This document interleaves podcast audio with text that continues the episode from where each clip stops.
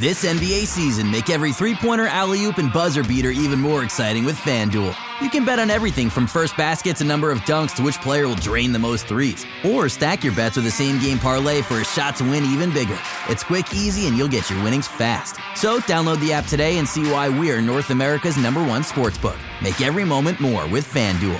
nineteen plus and physically located in Ontario. Gambling problem? Call one eight six six, five three one, two six zero zero or visit connect ontario dot c a. I'm Brian Goldfinger of Goldfinger Injury Lawyers. Is your insurance company forcing you to go back to work when your doctors say you can't? If this sounds familiar, look no further than my law firm. Visit goldfinger law dot com and get us working for you. Get Goldfinger today. Hello and welcome to the Raptors Reaction Podcast. I'm your host, William Loom, speaking to you after the Toronto Raptors lost by a score of one seventeen to one oh eight.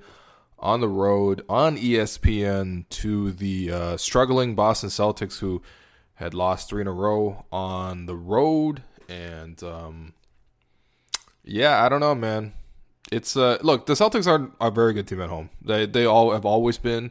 It's like going to San Antonio and playing. Um, you know, it's they're sixteen and five on their home floor, um, and they showed it tonight. I mean, they have a gear that they can hit at home, especially defensively with their energy that, you know, they just don't really seem to do otherwise. But um, yeah, I mean, it was a it was a competitive game, just like the first two games in this series have been. You know, this one is very much like the one the Raptors won at home, like the second game of the year, where um, you know, it's like a close game, back and forth. You know, both teams sort of make runs, you know, take leads, et cetera, et cetera, and then one team at the end makes a big push. And tonight, that was the Celtics. I would also say that the Raptors kind of just like gave up. It was very strange seeing their effort towards the end of the game. Like, they looked really tired and sluggish, and no one's making extra rotations. And, you know, they weren't really running their offense in a in a way that would just seem coherent. It seemed like a bunch of guys that seemed out of gas and just didn't really seem prepared for it. But um, yeah, I mean, you know, on the other side, the Celtics, Kyrie Irving just consistently getting to his shot. And he had a ridiculous follow-away jumper against Serge Ibaka, who played pretty good defense on a switch, hung with him, put a hand in his face, everything, like, as much as you can do. Like, he, Kyrie's falling away against a six foot ten guy, and Kyrie sinks it. Kyrie then hits a jumper from the uh, the Celtics, um, the guy, like, whatever, that little pipe in his mouth, like, that's where Kyrie hit it from. Like, it was nasty. It was, like, probably thirty-five feet. Like, I, I um, and that's Kyrie for you. And really, the Raptors had no, just had no answer for Kyrie Irving whatsoever. I mean, they just haven't had that over the years, regardless. I think the guy who's probably guarded Kyrie the best has been, like, Corey Joseph, dating back to when Kyrie was with the Celtics and Corey was with the Raptors, and, you know, they, they met in the, uh, the playoffs a couple times. I thought Corey did a pretty good job, but, man, Uh, yeah, the Raptors just have nobody to put on Kyrie Irving, and it's kind of sad, really. Kyrie had twenty-seven points and eighteen assists. Now, he did have seven turnovers, and the Raptors did kind of smother him a little bit early, but man, this guy got it going, and it's nasty. It's it's, it's really, really nasty, the way he can consistently get into the paint off the high screen. He's so good at angling, contorting himself, flipping himself, spinning, then getting, you know, just rejecting the screen and just whatever, just clever tricks to get into the middle of the paint. And he's got such a good mid-range package that, you know, it's it's tough. What are you going to do, right? You have to step up and you have to switch your bigs on him, or sometimes, you know, you know, you got to put both guys in the in the paint, and he kicks it out to, uh, you know, his his big. And today, Al Horford and Aron Baynes were both great on jumpers. Horford three or four from deep. Baynes hit his three. Baynes hit a like a baseline jumper as well. So it's really tough. It's really tough, and the Raptors just have nobody to really put on him. I mean, the guy you would really ideally put on him, I'm hearing you guys, is probably just Kawhi Leonard. You're like, why don't we put the two-time defensive player of the year on him? Well, the thing is, Kawhi has to do so much on offense, and, you know, I don't know, man. They're already making concessions because Kyle can't really guard him at all, right? Kyle with his bad back. Not a good performance tonight. Um, so, okay, so you got to slide Danny Green on him. And, like, I've said it on this podcast a couple times. Danny Green's a great defender. He's a really, really great defender. Um, but Kyrie has had a history of success against um, Danny Green. And uh, he showed it again tonight, man. He was – that man is a killer. He just – he is just deadly. Uh, and then the two-man game with him and Horford was just really good. I thought, you know, Ibaka actually played decent defense overall, but he just really couldn't get a handle of these guys. You know, like, Horford's a threat. Um, Horford has had a bad knee all year, and it's sort of like Lowry's bad back. It's sort of like which one of these two, like, you know, very vital glue guys is going to um, stay together long enough to sort of keep their teams afloat. And Horford today, I mean, he uh, look, didn't look like he had a knee issue to me. Um, you know, there are games where he goes like one for twelve, but tonight, nine of twelve, uh, was finishing alley-oops and hitting jumpers and everything. So, like, a great game from Horford, and uh, those two guys basically just killed the Raptors. Um, you know, they supplied the offense, but hey, it's not like the Raptors didn't kill the the Celtics in reverse. You know what I mean? Like, the Raptors made a concerted game plan of going into the paint. They got fourteen offensive rebounds. Um, they got two. They got fifty-eight points in the paint overall. They got twenty-one free throws, which is, you know, uh, the Celtics only shot thirteen, which is a little bit surprising. The Celtics usually got a couple whistles at home. Didn't really feel like the whistles are too imbalanced today. Um, but yeah, the Raptors went inside a lot, and a lot of that went through Serge Ibaka, who had twenty-two points. Now, he did have ten of twenty-one shooting, which was not great, not a very efficient game, but, you know, still, he got a lot of offense that way. Got five offensive rebounds as well. I thought Serge really, really worked himself, um, almost to the bone offensively, so much so that he kind of faded towards the end, and, you know, he didn't really have his energy later on in the game. Um, but he was great early on. Really established himself, hit some pretty big jumpers, um, but mostly just got into the paint, got putbacks, got dunks. He was great. Um, Kawhi just, I mean, for a second there, for a hot second, it really looked like Kawhi was just going to win this game uh, by himself for the Raptors, kind of just like, you know, how that other game in Boston went in November where it was in T D Garden and Kawhi had like thirty. I think Kawhi's had thirty plus in all three of these games, which is nice. And today, very efficient, you know, ten of nineteen from the field, two of eight from three, which is a bit shaky, although a couple of those he sort of jacked up at the end, sort of because the Raptors needed a three, but also eleven of eleven from the free throw line. For for a while there, Kawhi was really just the whole offense. I mean, he came into the game, hit a baseline jumper. Um, there was one play where both Marcus Morris and Marcus Smart were, like, draping off the man, like just hanging on for dear life, and Kawhi just ripped through both those guys as if they weren't even there, and then banked in from a very, very, very sharp angle, uh, uh, you know, a, a short, you know, shot while also hitting the free throw. I mean, he was incredible. But um, the issue is, I think, you know, well, two things, actually. One thing is the fact that the Raptors, um, I think they really did exhaust themselves, you know, going and playing so much in the paint. I think later in the game, it, it, they just weren't able to do it, and they kind of just gave up. Honestly, the last three minutes of the game, the Raptors put up no resistance whatsoever. It didn't even look like they cared. The other issue is they couldn't get any secondary scoring, and this is the this is the one thing that you really, really have to be concerned with, right? Because, look, you can always say, look, the Raptors are thirty-three and twelve, right? They're right there for best record in the N B A, along with Milwaukee and, I guess, Denver. Um, but, you know, in, it's in these tight, narrow games where you really get to see where the Raptors come up short and where their flaws are, and not having a secondary score is a pretty big flaw. It's it's it's pretty significant. You see it in crunch time. Kyle Lowry is not a threat in crunch time. In fact, Kyle Lowry was a negative in crunch time today, all right? And uh, he took a three. He took a pull-up transition three with like twenty seconds left on the shot clock, and it just it clanked. No one was expecting him to take that shot, so the Raptors were caught out in transition, and Tatum goes the other way and gets an and one. And that was a huge play. It swung the momentum for the Celtics. Um, and the Raptors couldn't just get it back. But the bigger point of that is the reason Kyle took that shot is because he has a really hard time creating his own offense right now, right? He drove to the basket a little bit to start the game, but then he got elbowed in the back by Aron Baynes, which that's what Aron Baynes is out there for. I mean, Aron Baynes, I mean, mm, that man comes in there for some offensive rebounds and then hurts people and then leaves it. It's, uh, it's a great job, you know, Australian Zaza. But, um, yeah, I mean, so Kyle just... You know, after that, he, he just really couldn't get his offense going at all. And so he has to, like, really be opportunistic. But it's one thing where you miss one of those, like, you know, transition threes early in the game. It's like, whatever. First quarter, you want to find your shot. That's fine. Fourth quarter, with, like, three minutes left, when Kawhi's cooking like that, you're going to take one of those shots? It's ugly. And that was that was one of the dumbest shots uh, of the game. And really, it's, it, it's whatever. It's one possession.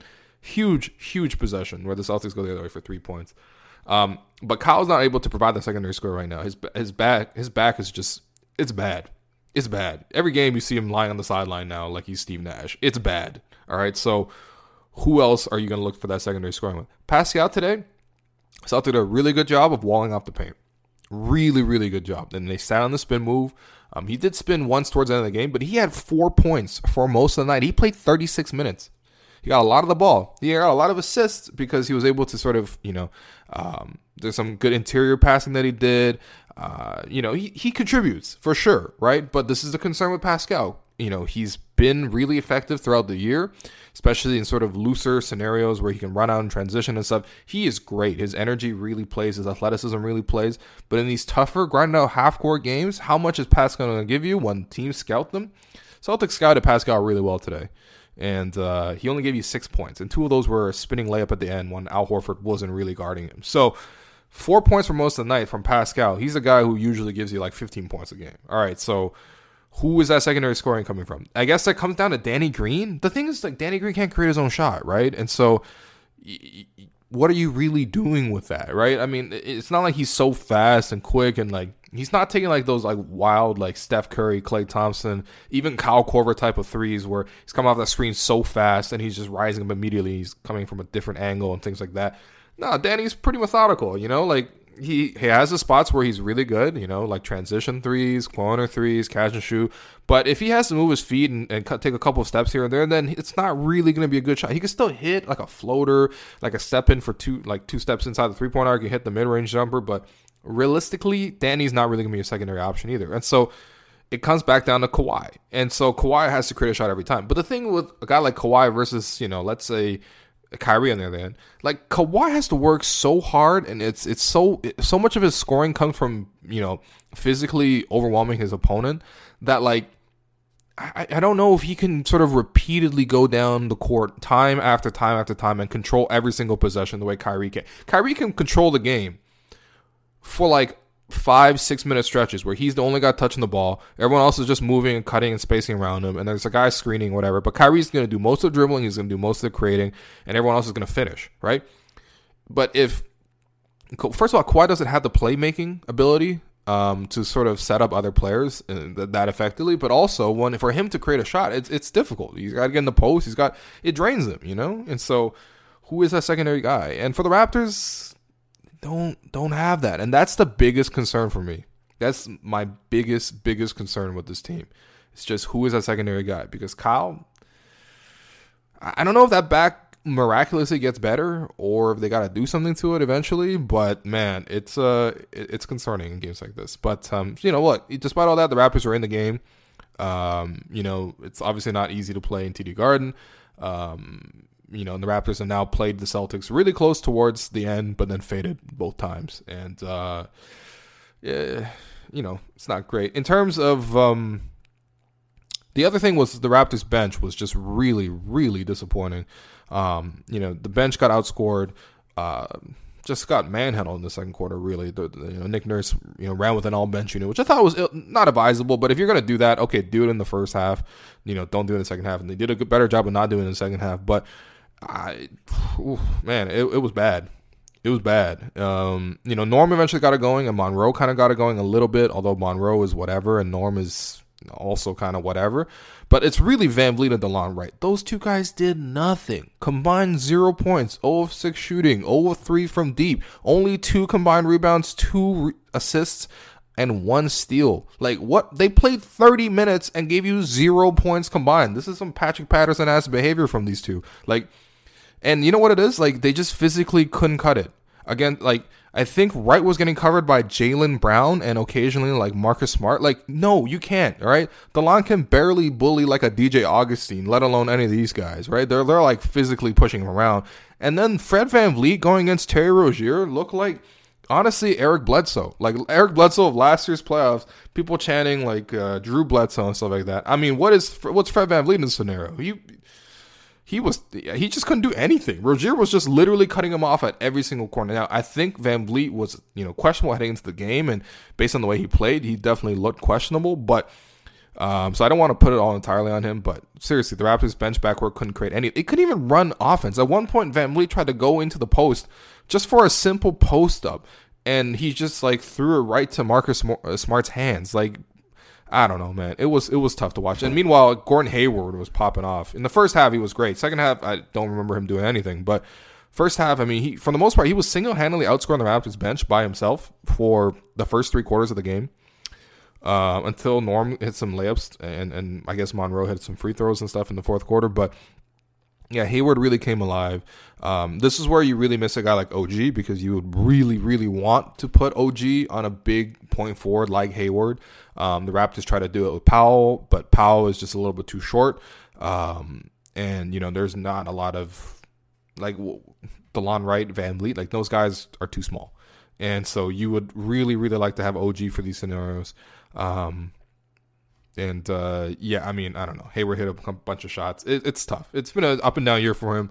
When he plays like that, it gives the Celtics such a big boost because, you know, the Celtics don't have many other guys who can create shots. And so uh, it, I mean, it was a frustrating game. Um, in terms of, like, it was a lot of runs. It was exciting, you know, at, at times because the Raptors came out. I think they were, like, eighteen to seven to start. Then the Celtics came back. And then the second quarter there, the Celtics were so dominant. They took a ten-point advantage heading to halftime. Then the Raptors starters came in third quarter, got the advantage back. The bench kind of played it even. The Raptors kind of took a slight lead because Kawhi started percolating. And then all of a sudden, Kyrie decides it was Kyrie stuff. And it was over. That's it. And the Raptors have no nobody to guard Kyrie. Like, if, if you're to, if you were really to look ahead to the playoffs between these two teams, right? Uh, two big issues. One, there's not a lot of three-point shooters for the Raptors right now. Like, they shot seven of twenty-nine. I think in the second quarter there, the part of the reason why they fell down thirty-four to seventeen is because they shot zero of nine from deep. But also, they just weren't, even the good looks they were getting, like, these guys just aren't that reliable from three, right? Like, one of your best three-point shooters is Kyle Lowry. The guy, he's almost on that Draymond level of shooting with the backpack on right now. And, um... you know, I just, who's hitting threes for you on this team? Like Danny Green and Kawhi Leonard. That's it. That's always the only guy. Serge has been really down with his three-point shooting all year. Um, and so that's an issue. And so I really allowed the Celtics, like today, for example, they shut down most of the pick-and-roll game with Siakam, with Ibaka, because they could just send a third defender and clog up the paint and dare the Raptors swing the ball to the weak side. They had some pretty good ball movement, but like a lot of the times, you know, it just wasn't ending in, in made baskets. And what do you do in that situation? So that's an issue.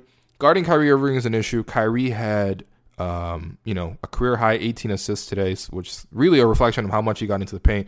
But also, if you remember, in November, when the Raptors played um, the Celtics, also at T D Garden, Kyrie was also ridiculous in that one. forty-three points with eleven assists, right? So, like, he's he has torched the Raptors a couple times this year. And, um, you know, the Raptors, you, you can't really go... You can't really put Ky- Kyle Lowry or Danny Green on him. So are you going to put Kawhi on him the whole game and then expect Kyrie, Kawhi to also have the legs and then create most of the offense? Like, it's it's so, so difficult, right? Like, I don't know what else you're going to do. So that's tough. Um, and then the third thing is, you know, like, the shooting is just, I don't know. I guess that was the first point. But, yeah, the secondary scoring, that's that's also an issue. But um, I don't know. For the most part, it, it, it was... Uh, I don't know. The Celtics just look better. That's it. That's it. I, I don't know. That's my takeaway from this game. I don't think the Celtics are better overall, but tonight the Celtics just look better. And when you look at the sort of potential the Celtics have in terms of uh, talent on the roster that can sort of start producing up to sort of their expectations versus what the Raptors ha- talent, ha- like the Raptors' current talent, like the Raptors need to get more talent to get to the point where the Celtics are, right? It's uh, it's disappointing. It really is. But um, in terms of your three stars, Kawhi obviously number one star, Serge number two, and then I'm going to give that third star to, uh, I'll give it to Norm. Give it to Norm. Monroe deserves it a little bit too, but I just thought Norm was a little bit better in terms of his shot creation and his defense and stuff like that. Um, but Monroe has a good case there too. And then in terms of your third, uh, in terms of your Gerald Henderson award, that's got to go to Gordon Hayward. Obviously, he's capable of scoring eighteen points, but he just hasn't done him for most of the year.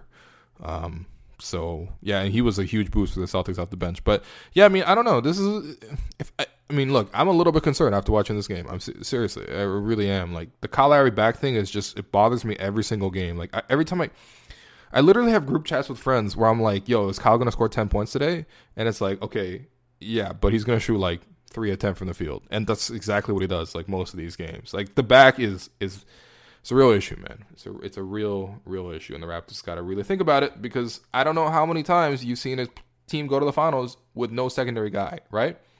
LeBron can do it.